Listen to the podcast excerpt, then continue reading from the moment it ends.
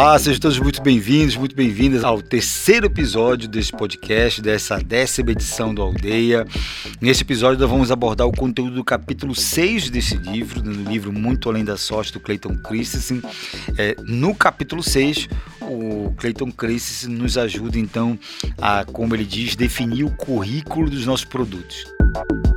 Que ele quer dizer com isso, é de definir o currículo dos produtos, é como definir as características dos nossos produtos e serviços a partir então da lente ou da perspectiva do trabalho a ser feito. Então, nesse episódio, então, que quero te apoiar com essa coisa de como é que a gente pode mudar os nossos produtos e serviços, como é que a gente pode adicionar ou retirar características, alterar características dele a partir então da perspectiva de tudo que a gente tem discutido até aqui. Vamos conversar com uma frase, uma, reflex, uma frase, uma reflexão do Clayton Chris que diz assim: Entender um trabalho garante uma espécie de decodificador para a complexidade. Uma linguagem que possibilita especificações bem definidas para solucionar os trabalhos a serem feitos. Ele diz assim: o êxito dos novos produtos depende não somente dos atributos e da funcionalidade que eles oferecem, mas também das experiências que eles proporcionam.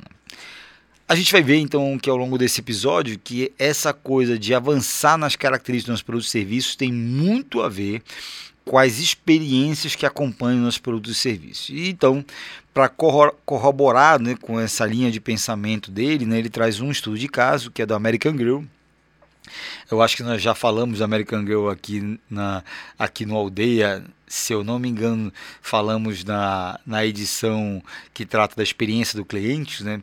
quando a gente leu o livro O Jeito Disney de Encantar os Clientes, né? porque a American Girl é um, um grande exemplo de experiência, né? um dos maiores, talvez, exemplos de experiência. Né? Mas se não falamos, vamos falar aqui é, e se falando, vamos falar novamente. Né? American Grill, para quem não conhece, vale a pena é, ir atrás, aí, dar, um, dar um Google né? para conhecer um pouco mais dessa loja, uma loja norte-americana que vende pouquíssimos modelos de bonecas, como vocês vão ver quem, quem for atrás, né? mas mesmo vendendo pouquíssimos modelos de bonecas, né? É, um cliente médio gasta mais de 600 dólares né? quando visita a, ou por ano com a American Girl. Né? A empresa já vendeu mais de 29 milhões de bonecas e alcança uma média de 500 milhões de dólares por ano em vendas. Né? É um, uma, uma rede de lojas, inclusive pequena, não é tão grande, não tem tantas unidades assim, mas quem for é, procurar um pouco mais saber da American Brew vai ver que as lojas são muito grandes e são lojas que oferecem muitas experiências. Né? E a gente, claro, só chega à conclusão que a American Girl consegue fazer com que os clientes gastem então mais de 600 dólares com bonecas, né? porque a American Girl não vende apenas uma boneca, né? Ela vem de experiência e mais uma vez faço convite quem não conhece vá atrás porque as experiências são incríveis né? mas para a gente entender o fundamento do American Girl como é que surge uma empresa como essa faz sentido a gente se conectar aqui com o pensamento da Pleasant Holland a fundadora da empresa. A Holland diz assim né? Ela é, abre aspas né? No livro diz assim me, frustra, me frustrava perdão, diante das opções insatisfatórias enquanto procurava um presente de Natal para as minhas sobrinhas. Na época, as opções mais conhecidas eram bonecas hipersexualizadas e nenhuma delas me conectava com as minhas sobrinhas. Então vejam, é, a Princess Holland, quando é, se depara com essa situação né, de que está procurando boneca para as sobrinhas né, e ela quer uma boneca que estabeleça uma conexão dela com as sobrinhas né, e não as bonecas que estão sendo vendidas na época, né, a gente percebe nessa frase da Princess Holland né, o trabalho a ser feito. Né? Então, nesse caso, tem uma tia poderia ser uma mãe, um pai, que deseja comprar uma boneca para estabelecer uma conexão com a criança. E não é, para presentear, para a criança ficar brincando sem essa conexão. Né? Então, ali tem, nessa declaração aí, é, a gente percebe o trabalho a ser feito. Né? Então, com essa visão da Holland, né, nasceu que nasceu quase totalmente das memórias da infância dela, né, foi construída então a American Grill ou todas as experiências da American Grill. Né. Ela diz assim hoje, né, Para os pais, o trabalho a ser feito é ajudar a envolver tanto as mães quanto as filhas em um diálogo interessante sobre as gerações de mulheres que viveram antes delas e sobre as dificuldades e a força dessas mulheres. Na outra ponta, né, as meninas pré-adolescentes que vão até a American Girl contratam as bonecas para ajudá-las a expressar esses sentimentos e provar quem elas são, sua identidade e suas raízes culturais e raciais. É, para você entender, quem não conhece a American Grill, entender o que eu acabei de falar aqui, quando se trata desse trabalho a ser feito e como é que a American Grill entrega né, produtos que satisfaçam esse trabalho a ser feito. Né? Quando você entra na loja da American Grill, a, assim que você vê as bonecas, você também vê um conjunto de livros que, e cada boneca tem um livro que conta a história da boneca. Então, é, lá na American Girl, tão importante quanto as bonecas são os livros que contam a história dessa boneca, né? Que esses livros é que vão satisfazer esse trabalho a ser feito, né? Que é estabelecer essa conexão entre o pai, a mãe, a tia e a criança, né?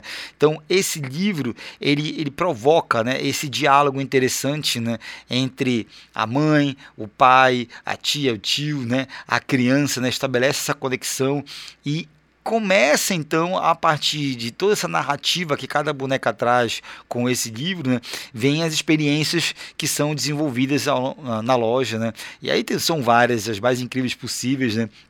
Mas o que é legal é perceber que essa loja American Girl só teve esse estalo, né? De estalo criativo, como a gente gosta de chamar, que de estalo não tem nada, né? Mas só teve é, é, essa, essa inovação, né? Porque percebeu qual era o trabalho a ser feito, né? Não era, então, dar uma boneca para uma criança para ela ficar brincando de trocar a roupinha da boneca, né?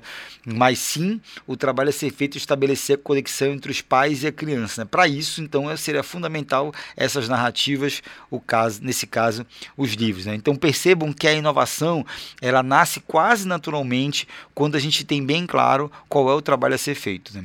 E aqui a gente precisa então é, tirar o chapéu para American Girl, né? porque ela consegue executar é, fielmente é, esse trabalho a ser feito e ela só consegue executar muito bem, como diz o Clayton Chris, porque ela é mais do que produto, mais do que só livro e boneca, ela vende um conjunto de experiências que satisfazem esse trabalho a ser feito. Então, essa com esse exemplo aqui, acho que vai ficando um pouco mais claro como é que a gente desenvolve características e produtos dos nossos serviços e por que, que o Clayton Chris diz que é tão importante a gente adicionar experiências é, nos nossos produtos e serviços que satisfaçam essa condição do trabalho a ser feito.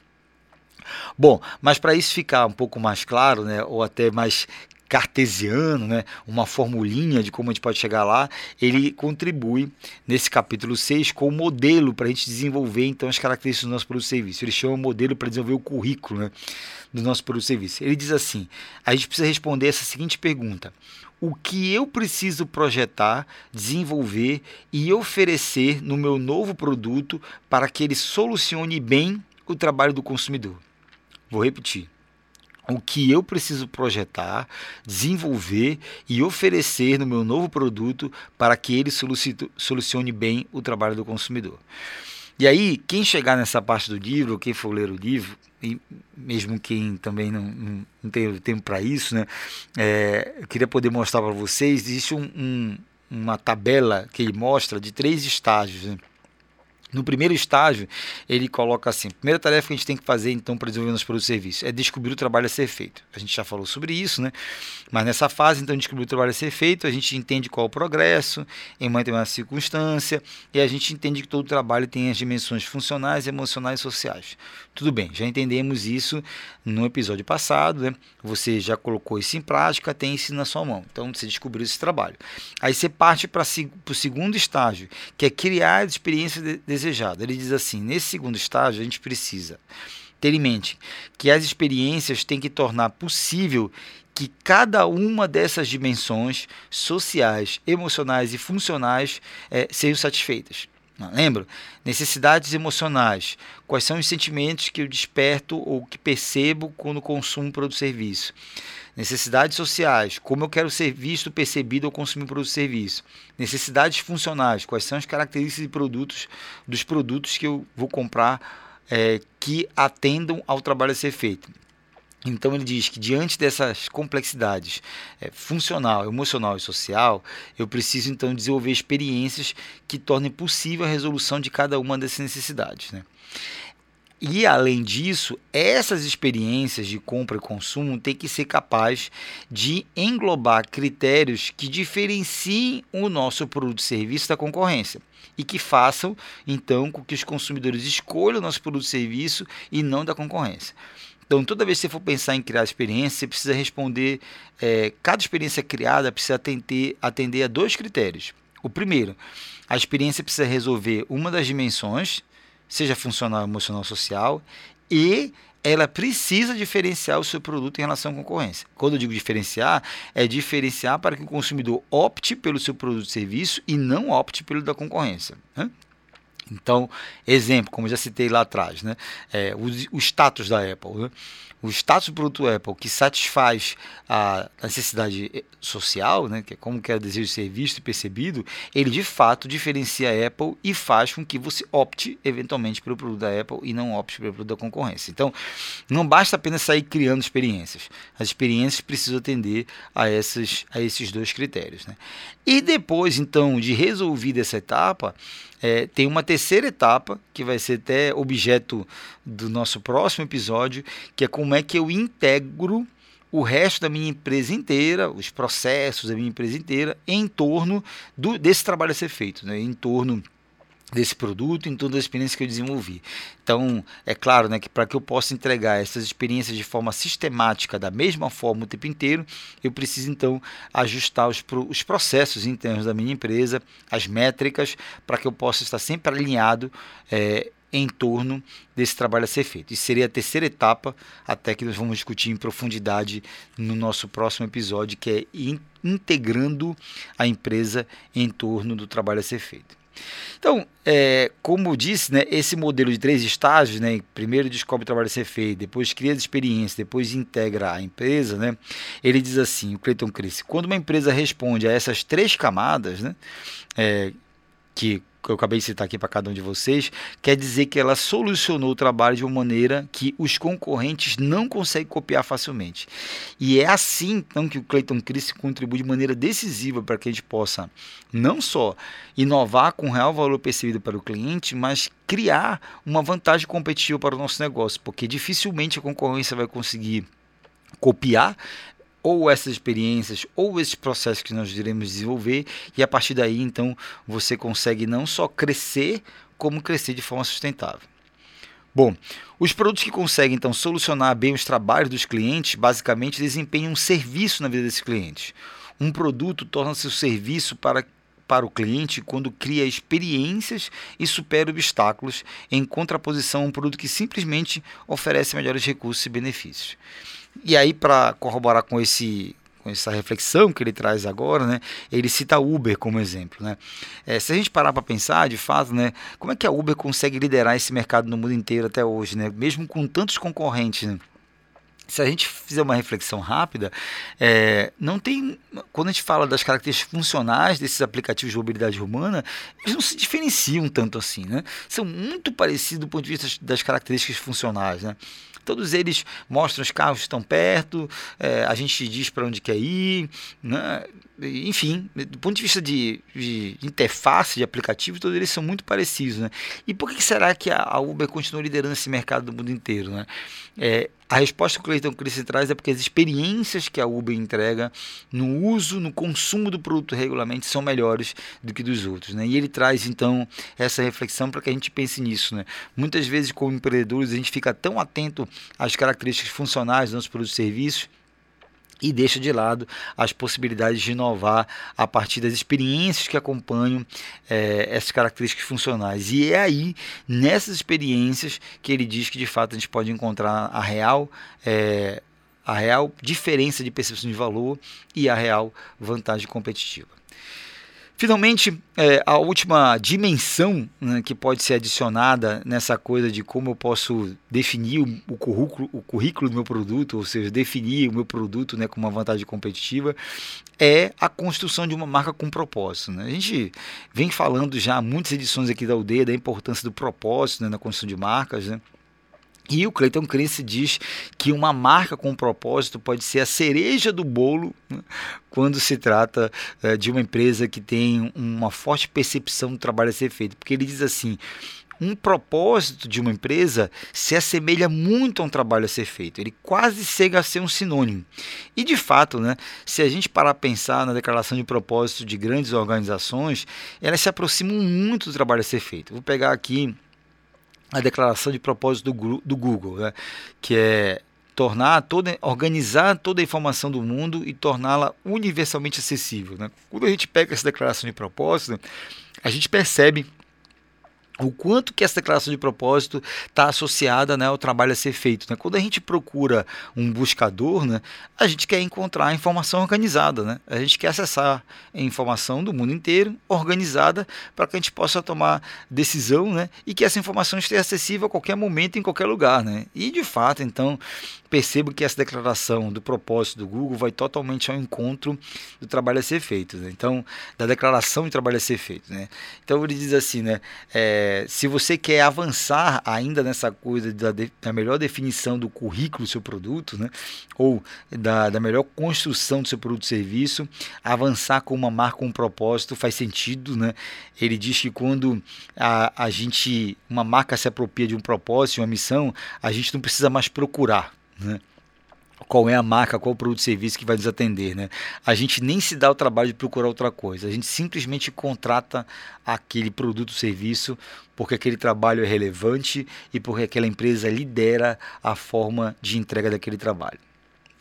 Bom, a questão então, ou as questões que ficam para você responder ao final desse episódio são: é, as experiências que seu produto e serviço oferecem hoje vão ao encontro da resolução de obstáculos e das dimensões funcionais, emocionais e sociais em que o trabalho a ser feito é percebido? Pense nisso. E por fim, né, que experiências de compra e uso de seus clientes tem atualmente, né? ou quais experiências de compra e uso seus clientes têm atualmente. Em que nível elas estão associadas com as exigências presentes nas especificações do trabalho completo. Né? Em que lugar existe oportunidade para aprimorar essas experiências?